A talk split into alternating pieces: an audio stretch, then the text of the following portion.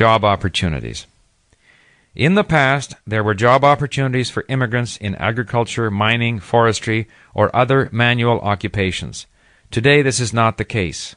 94% of immigrants settle in metropolitan areas, especially in Canada's three largest cities. The well paid manual jobs are fewer and more difficult to find. On the other hand, there is an anticipated shortfall of skilled workers as the present baby boom generation retires. In some areas and job categories, this shortfall is already here. For the kind of skilled professionals required in health services, in education, and in other modern sectors of the economy, a comfortable knowledge of English is essential. A technical expert or engineer, no matter how well qualified, needs to work with other people and provide leadership. This requires familiarity with the local culture it is impossible to overstate the importance of Canadian language and cultural skills in the workplace. The point is sometimes made that immigrants bring with them the language and cultural skills of their homeland, which can create commercial opportunities for Canada.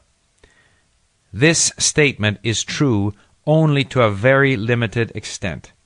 In fact, the overwhelming majority of jobs are oriented towards the Canadian and North American market, and to a lesser degree to the other major economies of the world in Europe and Japan.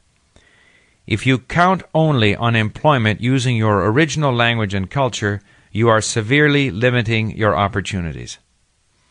By and large, employers are looking for people who not only understand written English, but who are comfortable communicating in English and who can relate confidently with co-workers and customers.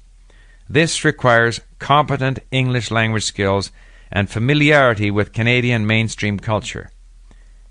In reality, most jobs require people who can perform comfortably in the common language and culture.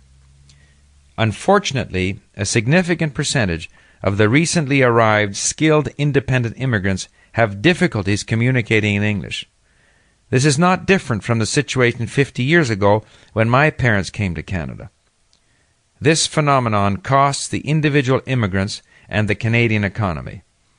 It inhibits the full utilization of these people's skills in a productive way. What is different today is that immigrants tend to concentrate in a few cities, with the result that there is a growing number of children born in Canada to immigrant families who also have difficulty speaking English.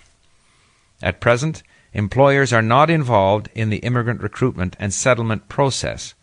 It is left to the government immigration department to arbitrarily fix the number of immigrants desired and then try as hard as possible to achieve that goal. Immigration officials determine who they think is likely to find employment in Canada, but they are not very successful in this selection process. Many of the recent skilled immigrants have trouble finding appropriate employment.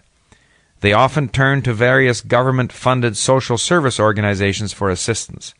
The result is a large number of frustrated and disappointed immigrants who leave stable employment and a comfortable social status behind in their country of origin to find underemployment in Canada.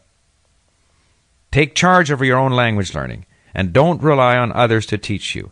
An independent, self reliant, and proactive approach to your language learning will help you in all aspects of integrating into your new country. This will be reflected in a more positive attitude generally that will help you find and keep good employment.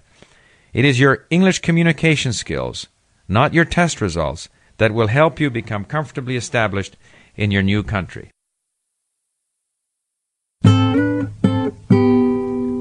TheLinguist.com The Power of Language